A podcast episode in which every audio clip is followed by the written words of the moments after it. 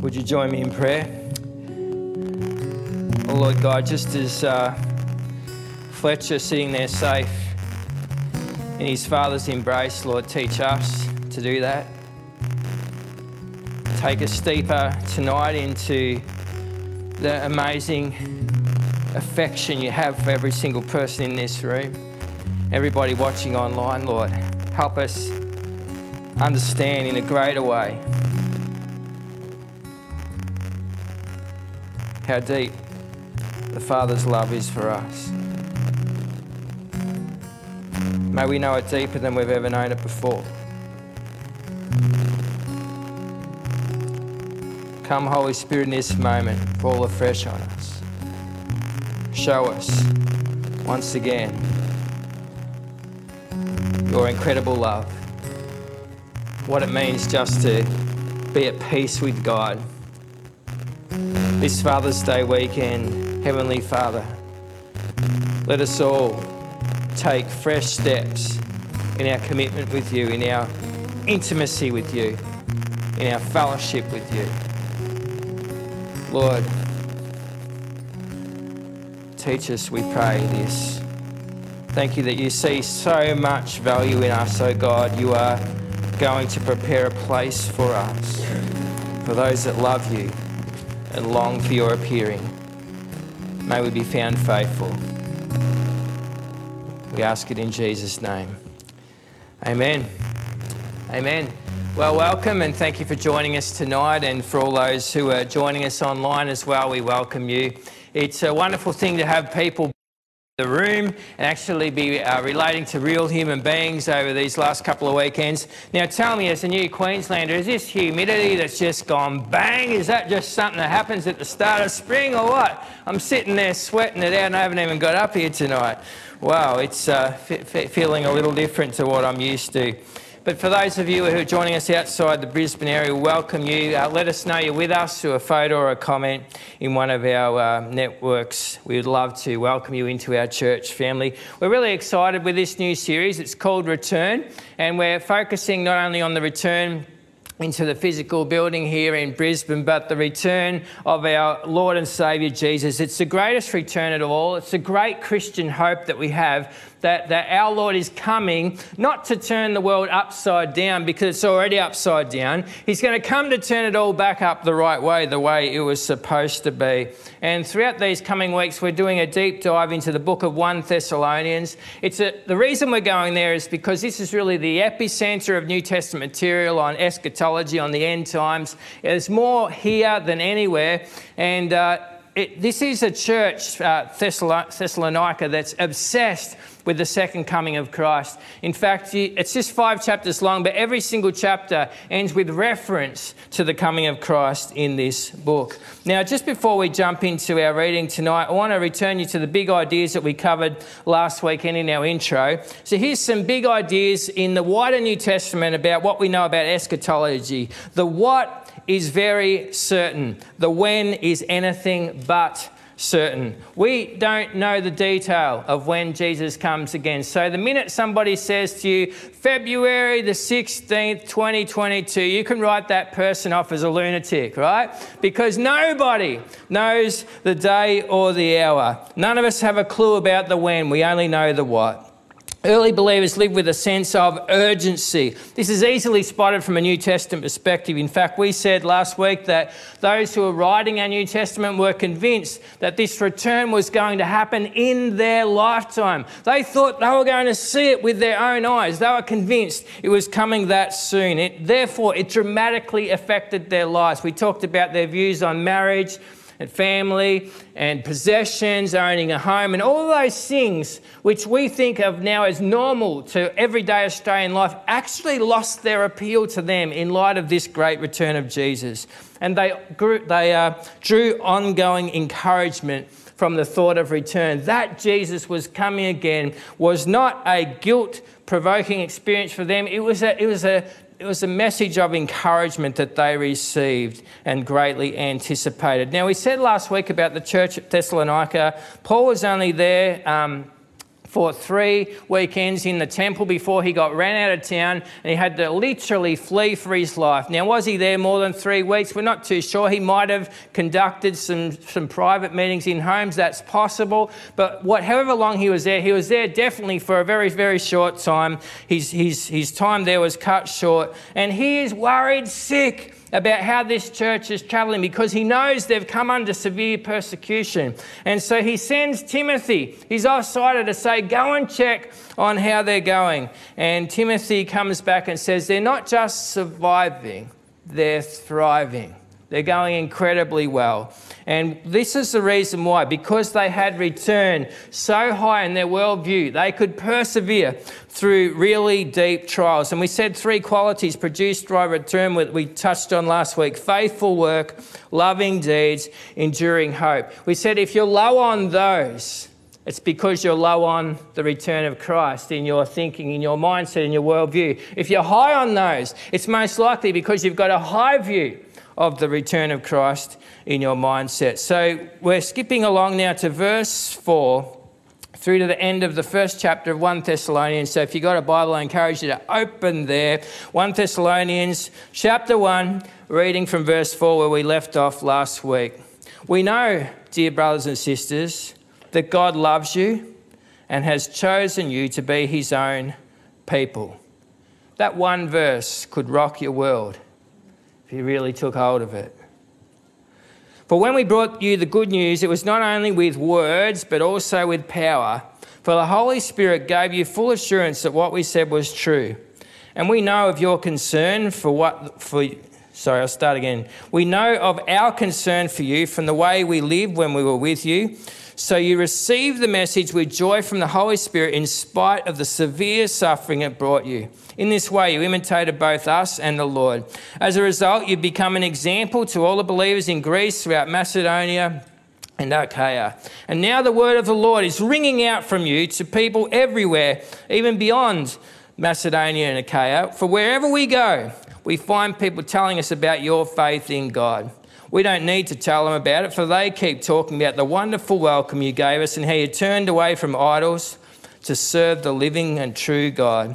And they speak of how you are looking forward to the coming of God's Son from heaven, Jesus, whom God raised from the dead. He is the one who has rescued us from the terrors of the coming judgment. And may the Lord add his blessing to the reading of his holy word.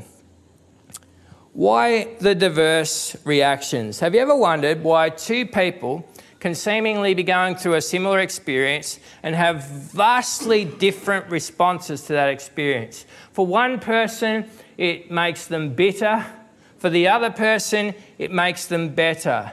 How does that work? How does the same thing make one person bitter and the other person better? How, for one person, does that experience of hardship kind of finish their faith, and yet for the other person, they go on flourishing in faith with the exact same experience? I don't kind of get it. Many times over the years of working with people, I've been surprised. People are forever surprising.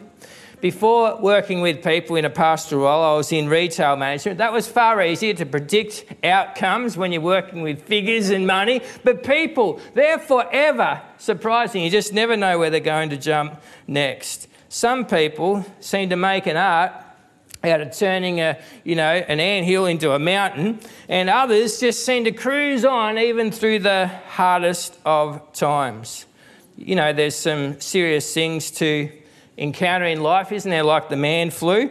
And perhaps this is a good time this Father's Day weekend to talk about the impact of a man flu and how, how that for, for a man, this is a really, really, really challenging life space to get through. But how is it for some people? They, they make such a big deal over something that seems rather small to anyone looking on. The interview we just saw, um, there were some real challenges in that story for Dale and Aaron and perhaps in some regards that interview underplayed what could have been said. There was some real fear and panic moments in there that fearing the worst for their son. And how do they come out with their faith continuing to just go up and up and up. I mean, this isn't the first challenge this family has faced this year. We heard an earlier interview a few months ago about how they both lost their job on the same week, and, and then a situation like this, I mean, other people would go, That's it, Lord, I, I give up. If this is how you're going to treat me, then, then forget it. Last weekend, um, as we were getting to the close of the church starting, uh, Tim Weatherall and I had heard uh, Michael Thompson had an incident on the way to church, and so we went out to sort of check how he was going, and he has this big smile on his face, and you know, said, "How's the car?" You know, because there's there's a you know the car essentially blew up on his journey to church, and we're wondering what's this big smile about? Like, why isn't he stressing and why isn't he panicking? And he's kind of like just had this joy that I'm just here to serve, and we'll worry about the car later. It's like how, how is it that some people respond in such a mature way? And how can I have more of that? That's the question I've got of this church as we look at them tonight because they're suffering victoriously. That's what I want you to hear. They're suffering victoriously. They don't let the hardship of life dictate their attitude or their response to God within it. So, tonight I want us to talk about how to suffer victoriously. And we get this from the latter part of this first chapter in Thessalonians. And I'm happy, happy to go on record as saying, I think Paul was shocked. Talked about people being surprising. I think Paul was shocked when Timothy returns from this 1200 kilometre trip to check on this church and go, they are going amazingly well. I think Paul was shocked. I think Paul expected them to go, oh, no good. You know, they're struggling like a pig in jelly. They are a mess over there. We need to plan an emergency mission to get on over there and help them out because they're really, really not going well. And, and Timothy instead comes back going, they're thriving. And Paul says, How could that be? I thought they were being hammered. Timothy says, Yeah, they are, but their faith isn't.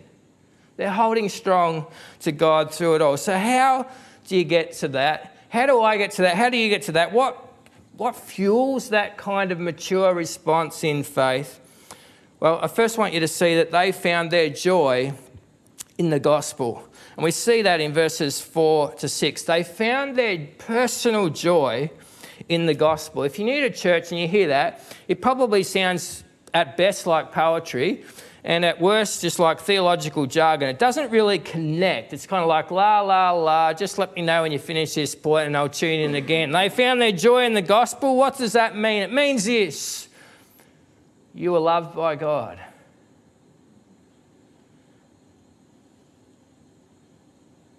If that doesn't make the hairs on the back of your neck stand up, you don't really get it yet. You are loved by God. We ought never to make God's love some abstract concept, something, you know, just factual to believe in, just an intellectual theology.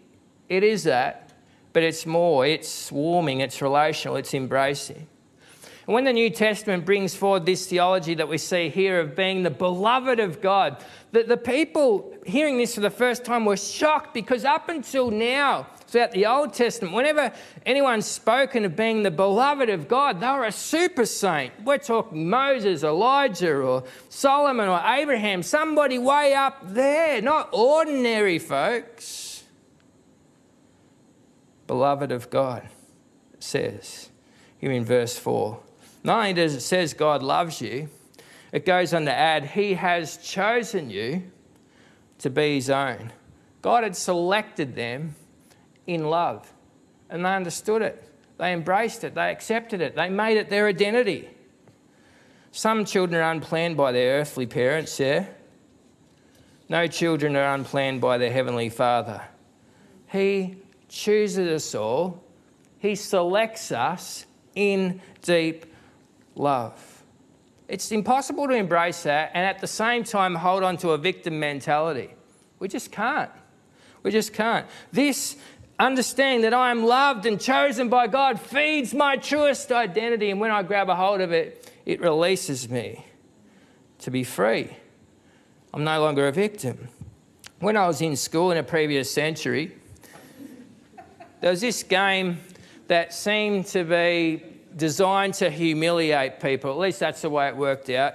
I was half decent at sports, so it didn't particularly apply to me, but I always cringed when I saw it unfold. What happened, the way sport would often happen way back then, we're talking a long time ago, was, was two people, you know, were, were put on either side, captains if you like, and they were told to select their team, and everybody else had to line up. And this person over here would say, I'll have him. And this person over here would say, I'll have him. And I'll have her. And I'll have her. And so on it would go. But you know what happened? You get down to the dregs. You know, like the last two, three, four that hadn't been selected yet. They were the, the leftovers.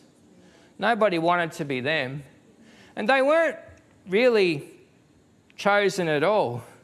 They were kind of just there at the end, and so I guess I'll take Billy if he's left. I'll just I'll take clumsy Charlie. He's the only one left on that side. God doesn't treat people in that way. There's no leftovers in God's family. There's no one kind of at the end of the line who's an afterthought. God chooses us as his people. And that might have been your story at school, but it doesn't have to be a life story. Embracing this, the good news of the gospel, releases us to experience deep joy. That a significant other finds me attractive and wants me on his team and wants to spend time with me and wants to befriend me is life changing. Is life changing. This is God, and this church got it. And that's why they can pursue through this deep suffering that they're currently facing. What else can we learn from these baby believers? Well, verse 9 they avoided the idol trap.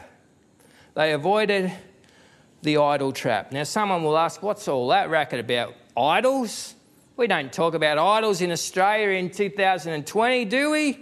Well, no, we don't consider idols in Australia nowadays, but we certainly combat idols in Australia every day. They're, they're more subtle. We, we sometimes think about it as a statue, you know, Buddha like image in the corner, and that's an idol. But my basic description is this I'll get to what a couple of smart people think in a moment, but here's a starting definition.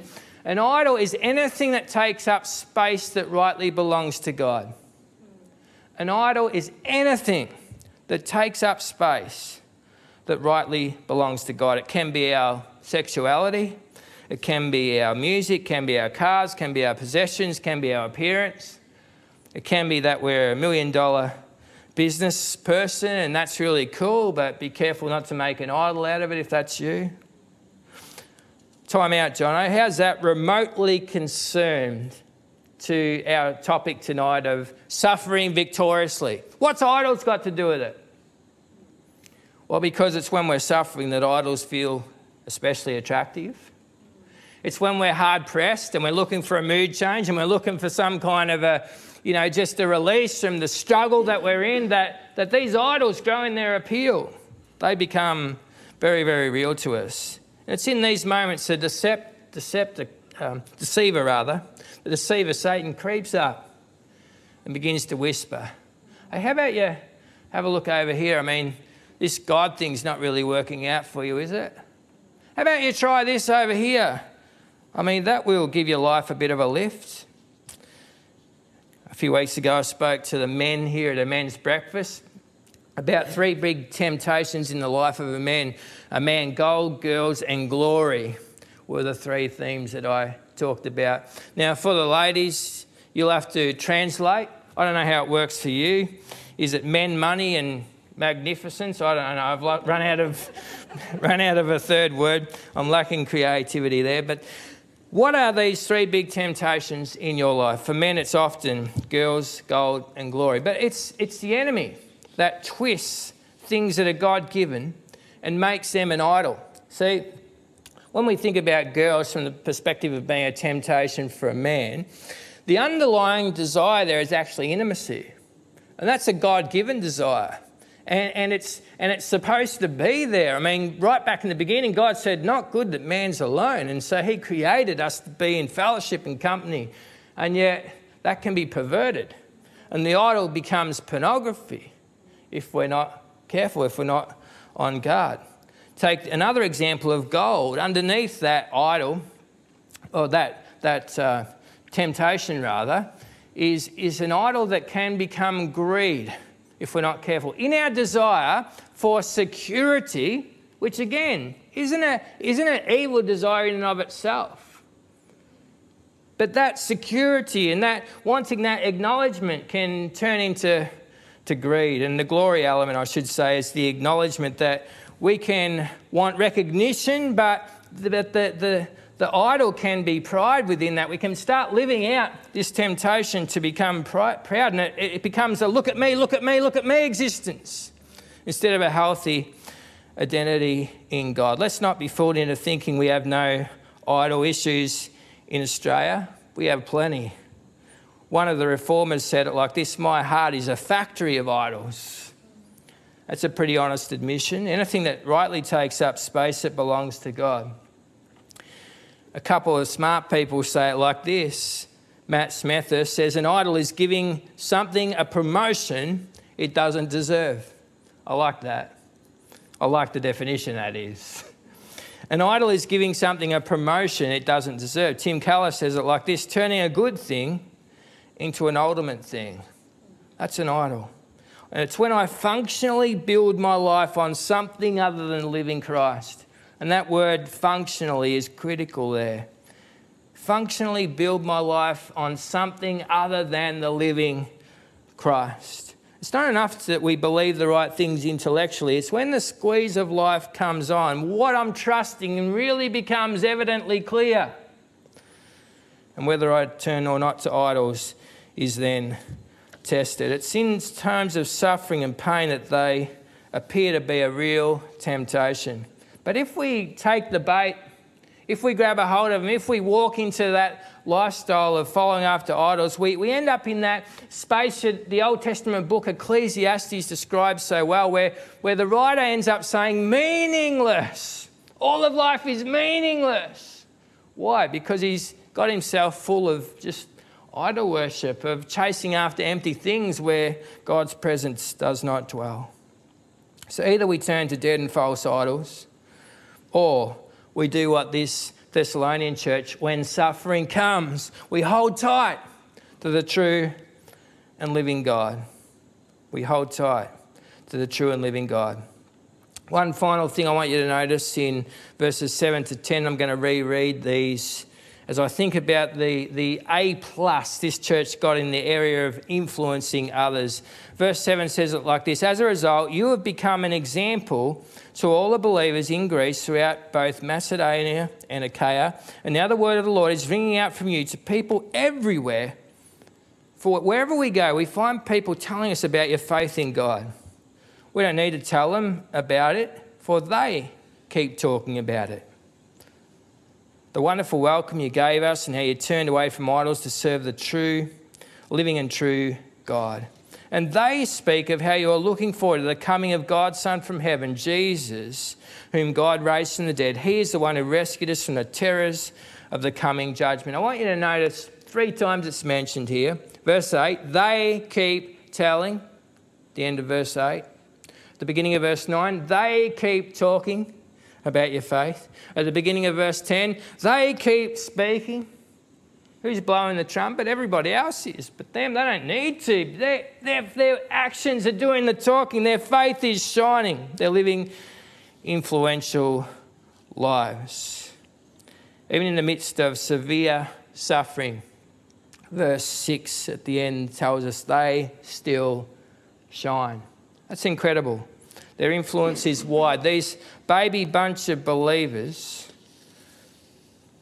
are shining strong for Christ.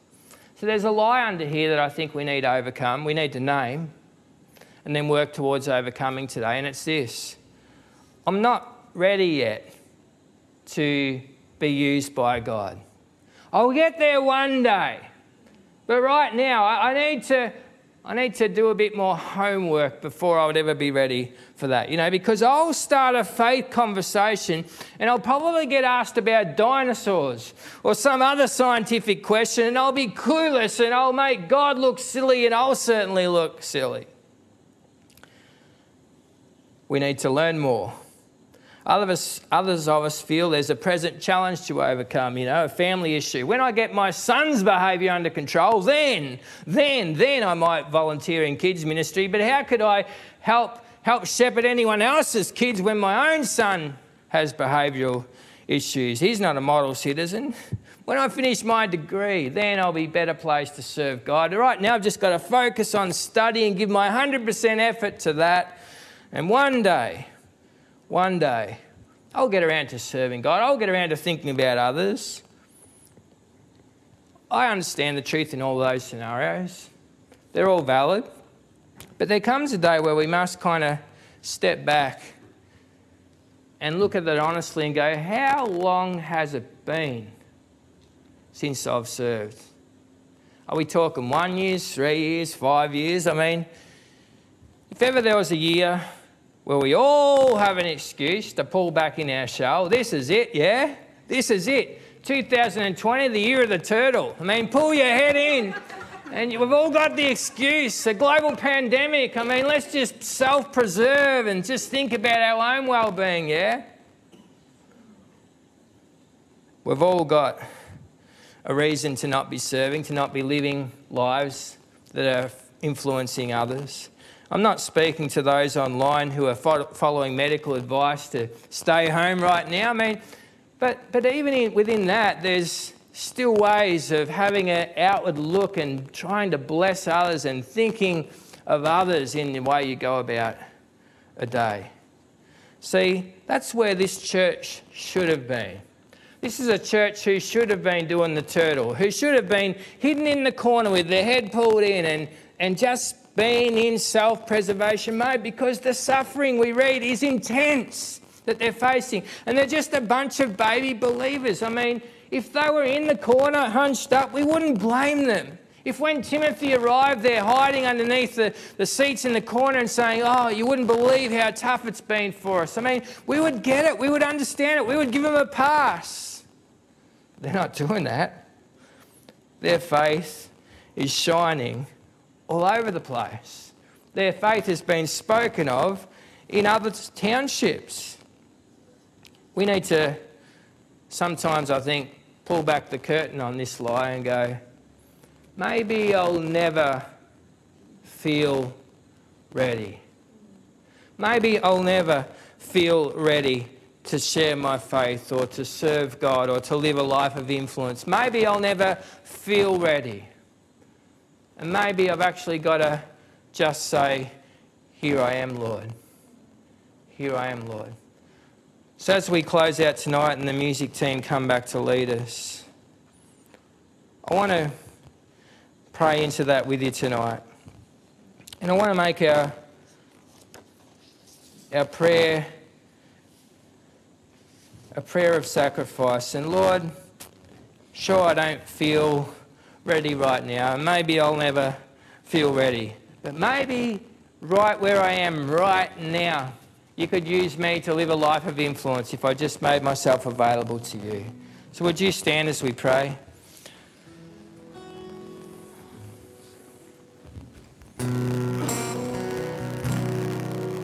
You know, suffering isn't optional. But in suffering, we can either give up on our faith or like this church, we can hold on to the joy of our salvation. Suffering isn't optional, but in our suffering, we can give our allegiance to idols, or we can hold fast to the living Christ. Our choice.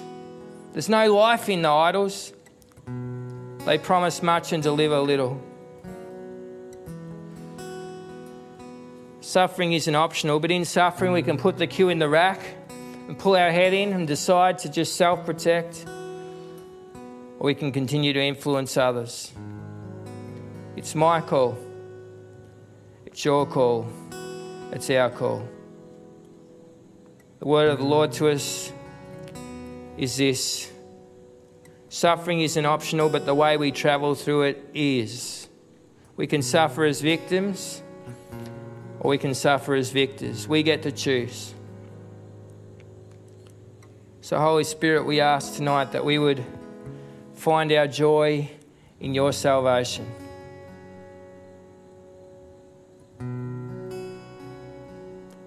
Lord, remind us again that your love is so real. It's demonstrated, it's unchanging, flows toward us now. We receive it. We ask God and we repent and turn away from the things that we've turned to as substitutes for your presence. Your word calls these idols, things that take up space that rightly belong to God. We turn away from them tonight. We ask you to cleanse our hearts and our hands afresh.